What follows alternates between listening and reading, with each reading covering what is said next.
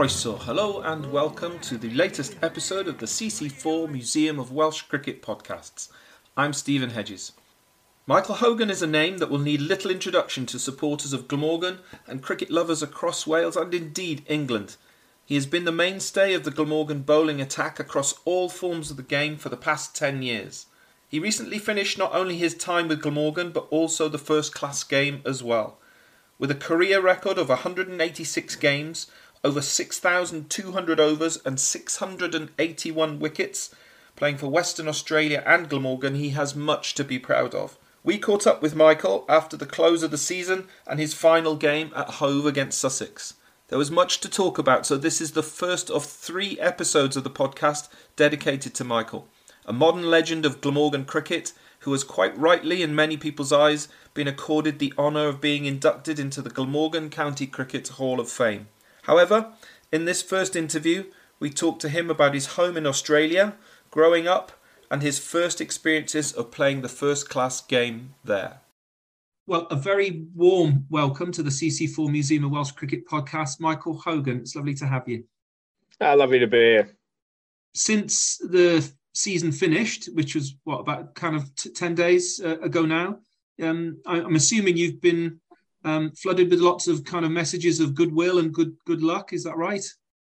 Yeah, yeah. Um, obviously, the people of uh, of Cardiff and, and Wales and Glamorgan supporters, I guess, around the country as well, or around the uh, around the UK, I suppose, have been um, have sent letters and and messages and of all goodwill, as it turns out. So I must have uh, must have made a few people happy. But um, yeah, it has been. It's been nice to to get those sorts of messages. It's um, I guess I, I must have done something right while over my time here.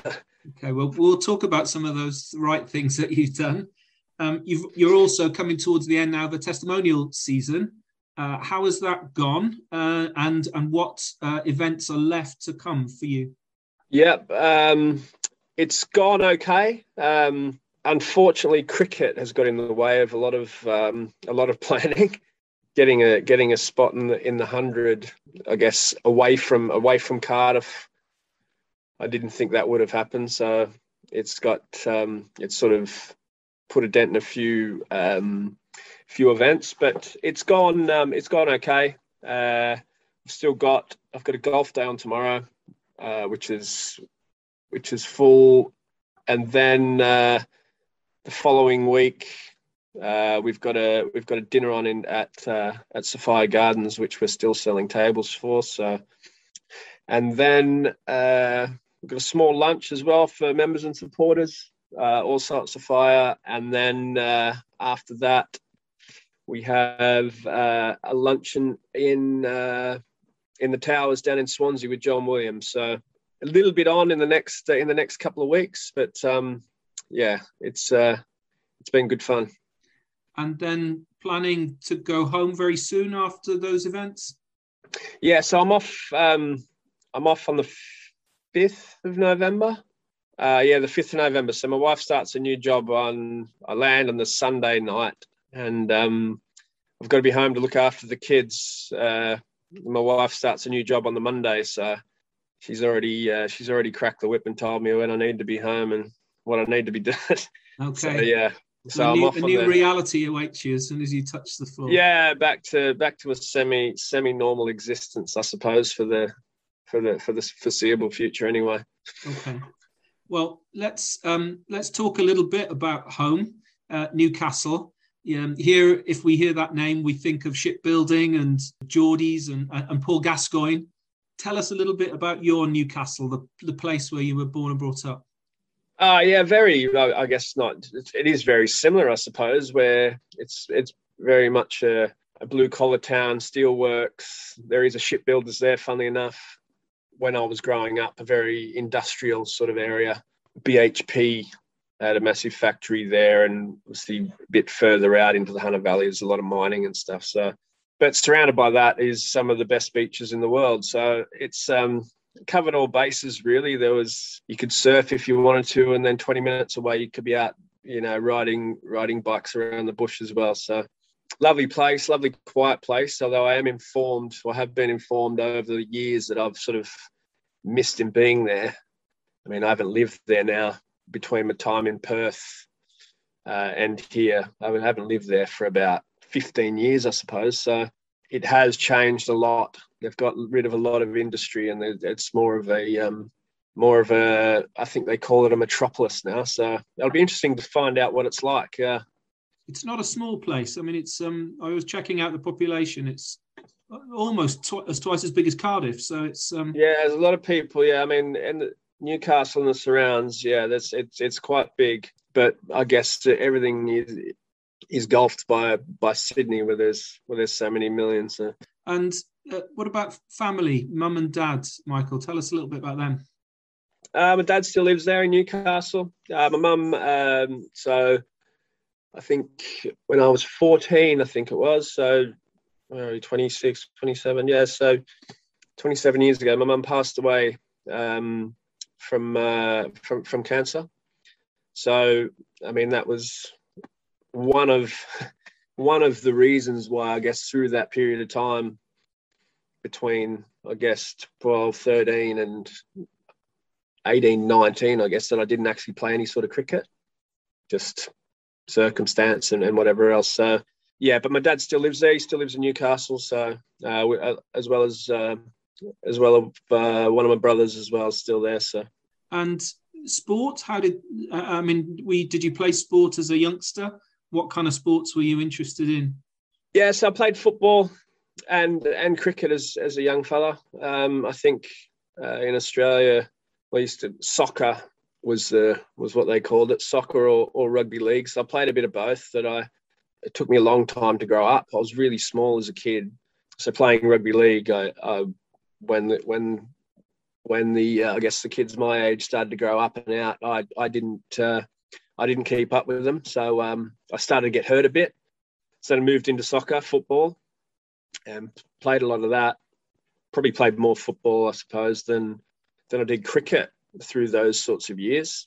Um, between, I guess, 13 and, and 20, yeah.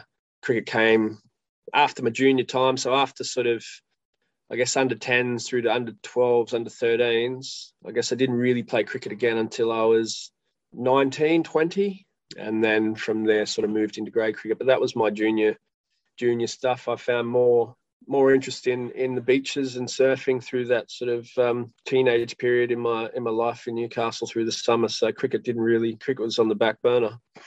Were you any good at surfing?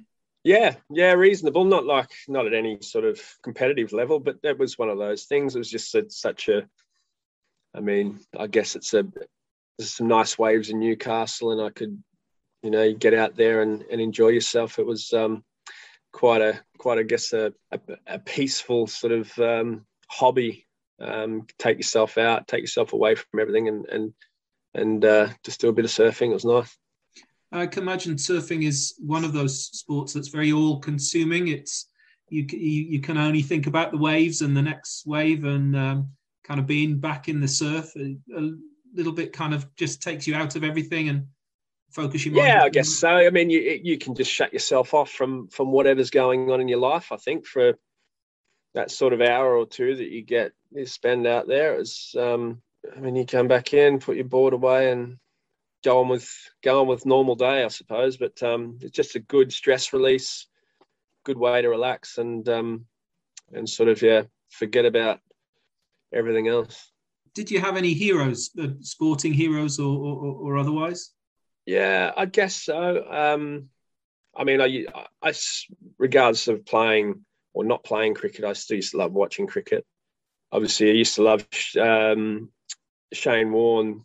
Uh, used to obviously Glenn McGrath would have been someone that I modelled my um, not necessarily the bowling action, but the way I went about my bowling, I suppose, in looking back, I used to love watching him bowl. He was so good, so dominant, and he was never express pace, just tall and on the spot. So that's what I tried to um, sort of model my game on. I would say Glenn McGrath would be the one guy that I probably followed more than anyone else.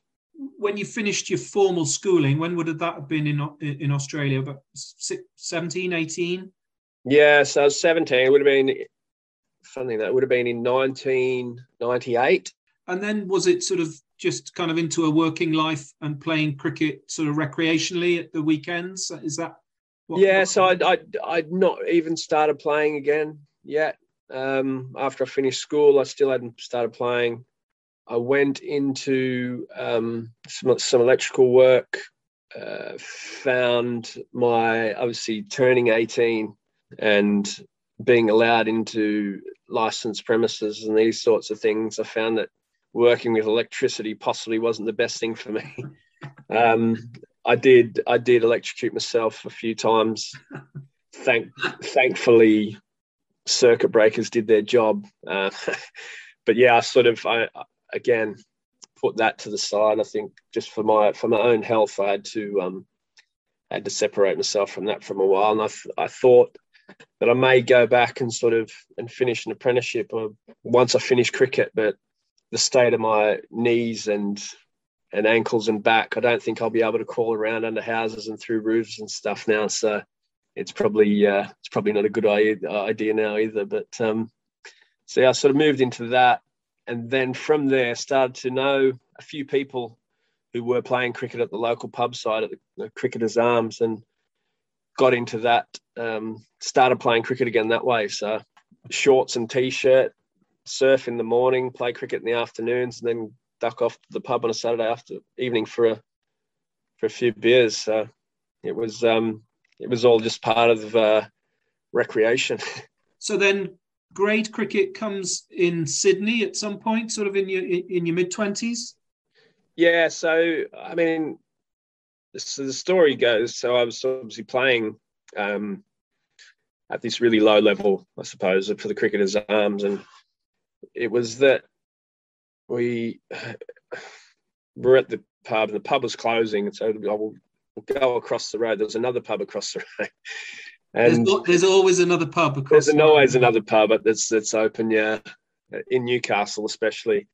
So we, we go across the road, and there's a few guys from Merewether District Cricket Club, the the top grade, I suppose, or the top sort of level in in in Newcastle, and they, a couple of these guys knew a couple of guys I played with, and so they asked me down for a practice, and I um I went down and obviously did quite well and started playing grade cricket. Played a couple of years of grade in Newcastle, and then moved to moved to Sydney in 2006, 2005, six, 2005, I think. After that, after a few years in, in Newcastle, so so I moved down there didn't enjoy it a great deal. So I come back to Newcastle for another year, and then went back down to Sydney. It was what what I felt was probably a good.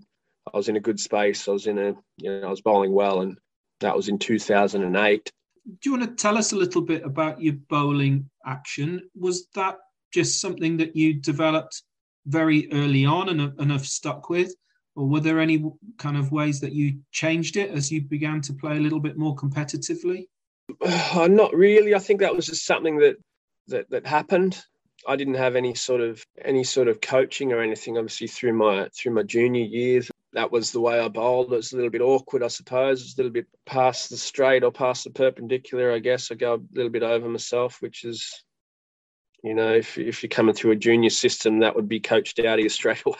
Straight away. So yeah, when I when I started to play through some second eleven stuff, in New South Wales, I was told uh, quite early on that I'll, I'll never make it. There's no way that you'll make it without an outswinger. I didn't naturally have an outswing, and, I, and so I I went away and I thought, all right, I have to have an outswinger. And then after a month or so, I just thought, you know what? No, no, I'm I'm going to do it my way, and I'm going to. This is actually successful, and I'm in the top three wicket takers in the Sydney grade comp, which is probably the strongest in Australia and probably the best decision I've made. I think was to say, no, do you know what? i will I'll do it my way. You were quite successful in some of that representative cricket. Yeah, that was that, that was it as well. I, I, I think I played uh, played New South Wales country stuff and um, was player of the the country tournament I guess the year before I moved to Sydney. So and yeah, I took some wickets for second eleven, which again was another reason why I thought, well, do you know what? This this actually works for me. yeah, I guess I guess so. My that sort of style was yeah was probably unnatural to what most people have faced, which probably helped me in the end. Do you think there's something in that some somewhere for for, for young players, you know, to go with their instincts as much as they can and do what's right for them? Obviously, listening to coaches and taking on advice, but you know, sticking with with kind of what feels right. Yeah, I think so. Yeah, definitely. I think. I mean, unless there's a, unless there's a concern that you'll you could seriously injure yourself. You know, I think we're finding now though that you know a lot of different bowlers and a lot of sort of different ways to do things now, and I, that's probably one of one of my favourite messages now is don't don't ever let anyone tell you you're doing it wrong. You know, as long as it's as long as it's safe and as long as you're enjoying yourself, but also that you're you know that it's it's working for you, then it's not wrong. If you if you're taking wickets or scoring runs, like Steve Smith scoring runs is a is a perfect example of that. May not look the best, but if you're uh, if you're successful, if you're scoring runs or taking wickets, you know it, it's obviously working for you. You had a family tragedy at some point around about that time, Michael, which you have talked about previously. I, I hope you're okay about talking about it. Yeah, yeah, it's fine. It had a big impact on, on on your approach to your cricket. Is that is that right? Yeah. So I mean, that was in my second year. That was my, this was my second time in Sydney, and I was sort of midway through the season, and then this was um, this was January the third. It was that my brother had a had a car accident and passed away. Um, the youngest youngest brother of the there's three of us, and um, yeah, that was um, it was a tricky time for obviously for the family and for for me personally. But um, I remember getting selected, funnily enough, to play for New South Wales second eleven in that about three or four days after the accident and before the funeral. And I I wish I, I mean, I wish I had turned it down, but I thought this is my first opportunity, or could be my only opportunity. And if I say no, then I'm, um, you know, I I may not get another chance. So I went on this trip to Adelaide, and obviously didn't do very well. I wasn't I wasn't anywhere near it, and um, came back and they sort of had a conversation with the club, and my club told them the scenario. So um, the New South Wales cricket were good about that, and they, you know, they gave me another opportunity and stuff. But it was sort of I mean, while it was while it was a tough time for for myself and the family, I think um, it was also quite quite eye opening. Um, you know that something could be taken away in in the you know in the in the blink of an eye, I suppose, from where you think that everything's going going fine, and then you know you, you get a phone call so that, that, that your brother's gone. So um, so that was that was a, certainly an eye opening moment for me to say, look, righto, now you've you knuckle down and and um, actually start taking this really seriously because I was in a good position. I'd been taking a lot of wickets, but I'd still, you know, I still enjoyed the social side, say, of training.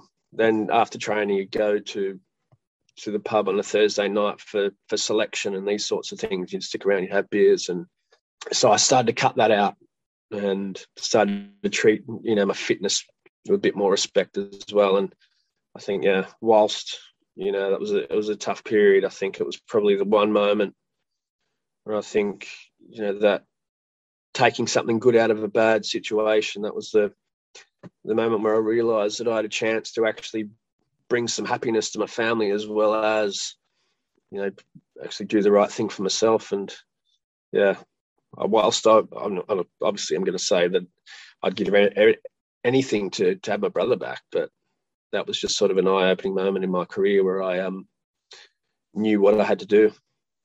Okay, there's a phone call that happens at some point uh, from Tom Moody. Yep. Do you want to tell us about that? That was at the end of that season in in Sydney.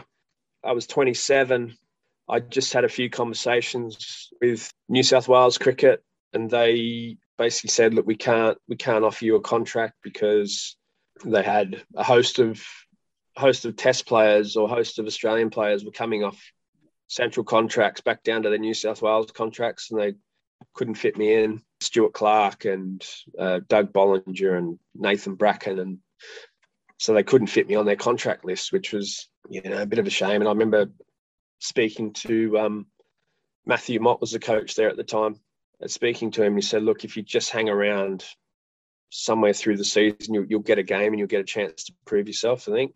And I thought, "Oh, look, you know, I'm, I'm time's moving on here. I think it might be time to to sort of move myself back to Newcastle and, and go about having a a normal job. And I just started a new relationship, as it turns out, with my with my now wife. So, um, been time to sort of settle down and and think about what I was going to do next. And then just about to move or go up to Newcastle, and and Tom Moody phoned, basically said, "Can you get on a Can you get on a plane tomorrow?"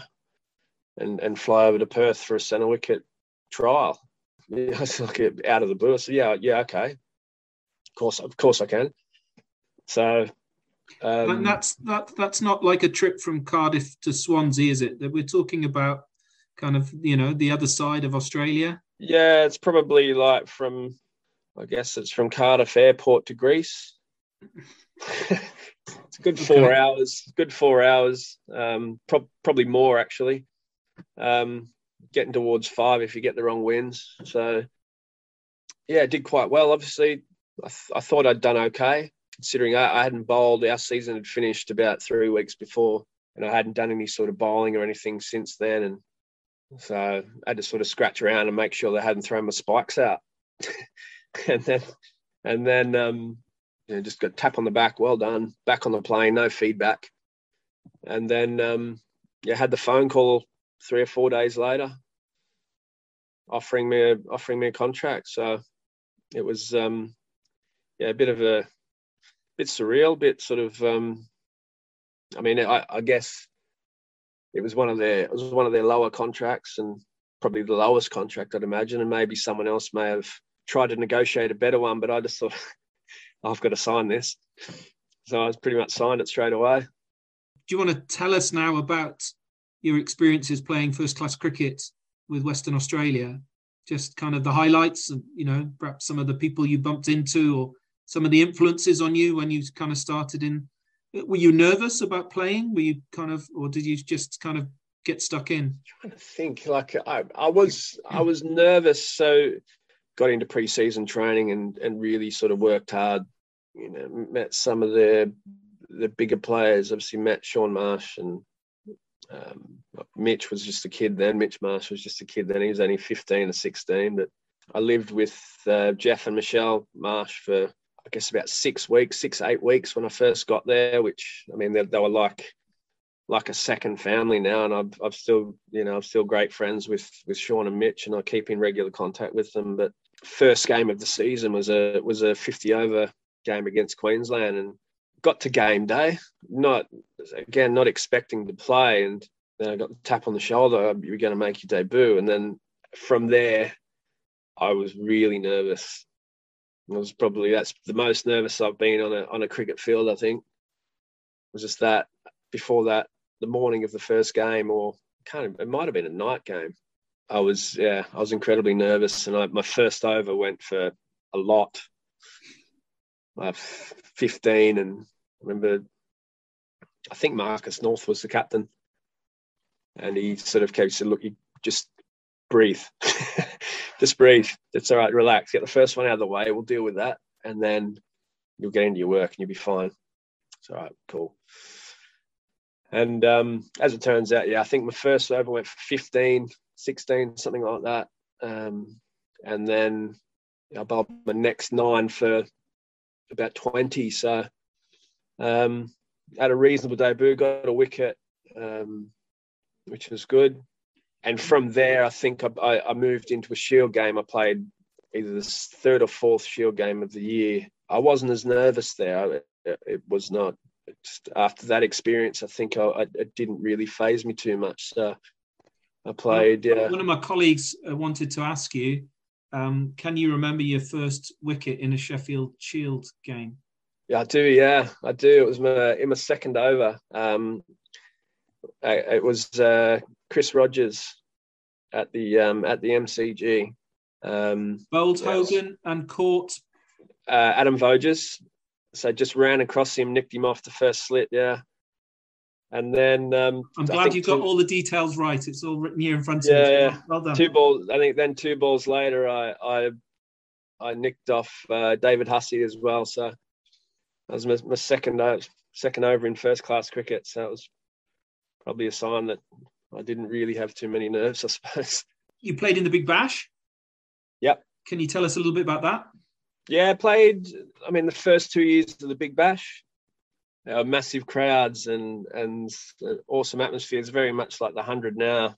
Uh, went obviously went to to Hobart, so left left Perth.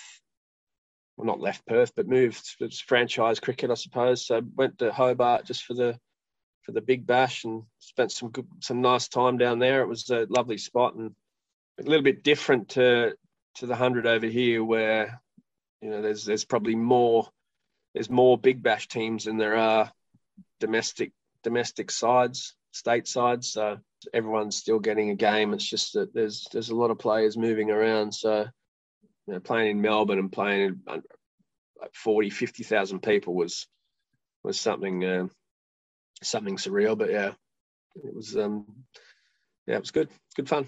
You mentioned a little while ago that you you just met Rachel before you kind of made the the move into playing for class cricket. Um, how did you sustain or maintain your relationship while you were kind of because you were on the other side of Australia? Did did Rachel come with you or?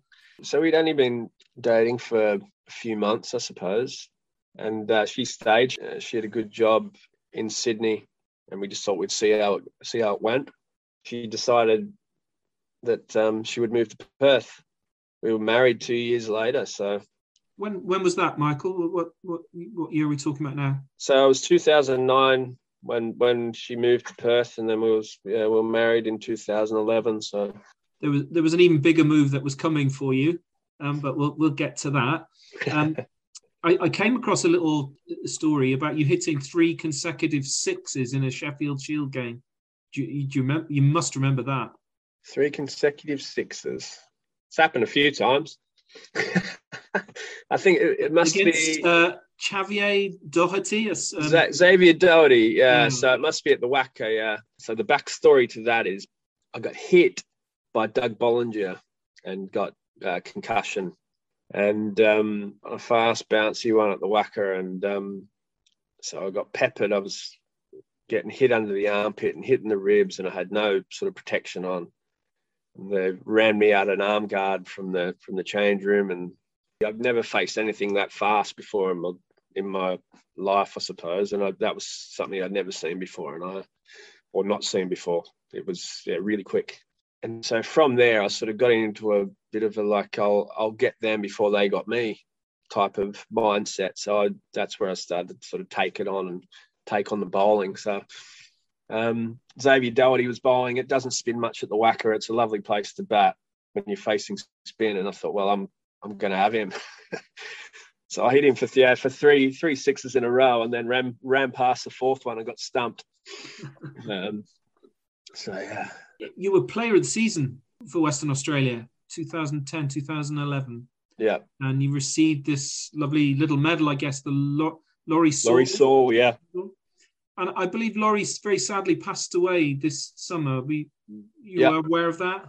Yeah, it was. Um, I mean, there, there was I guess very it's probably very similar to Glamorgan. I guess we have still got some of the some of the guys, Alan Jones and these guys getting around and still very much a part of the club. Laurie would come down.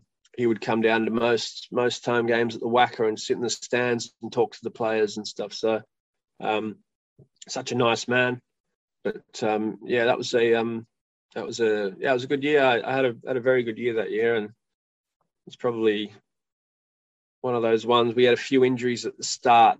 Um, I guess what you would call our senior bowlers, uh, Brett Dorey and Steve Magoffin, were injured, and I guess it was probably up to me in my, in my second year to try and lead that bowling attack. And I got the best out of myself, and people got the best out of me. He's putting putting trust into me and you know, asking me to, to sort of to be a leader, I suppose. And um, yeah, I, I really enjoyed it was there ever an opportunity in your mind that you could get to test level in Australia?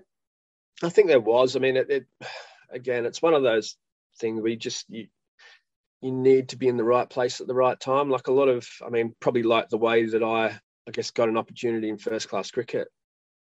Fast bowlers are falling out of trees basically, and there's you just need to have a few a few injuries at the right time and you're bowling well and and it, it could happen and I, I sort of I thought I was I was doing well enough. Um, I guess myself and Jackson Bird were probably similar bowlers and and he he got the nod one year. Can't remember which year it was, which I think I was only I was only two or three wickets behind him in the in the Shield tally that year as well. And I thought, yeah, do you know what? I, I, must be close, but you know, maybe I probably would have needed another another one or two injuries to get a to get a look in. But I think I think I was probably close. But when Mickey Arthur took over as Australian coach, he came with the mantra of pace. Pace wins games, and at that time, Mitchell Starc was just sort of making his way they had Doug Bollinger. They had um, James Pattinson was just starting. Pat Cummins was just starting. You know, so they had these guys that were sort of getting towards well 90 plus miles an hour, and I I I couldn't get I couldn't compete with that. So that's sort of that was probably the when I knew that I wasn't I wasn't going to get there. I was sort of in my 30s, time to start looking at opportunities to to get the most and get allow myself to play for as long as I possibly could. Many thanks to Michael for giving us his time.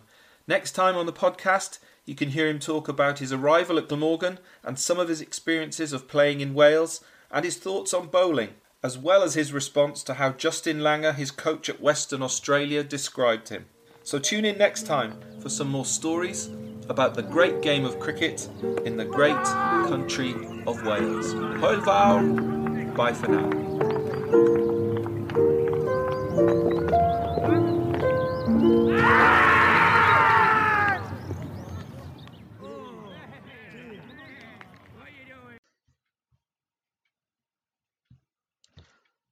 Os gyda chi stori i'w rhannu gyda ni, mae croeso i chi gysylltu.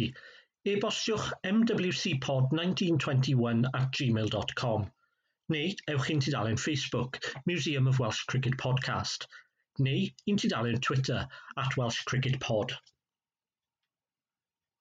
Do you have a story you'd like to share with us? If so, please contact email mwcpod1921 at gmail.com or go to our Facebook page, Museum of Welsh Cricket Podcast, or our Twitter at Welsh Cricket Pod.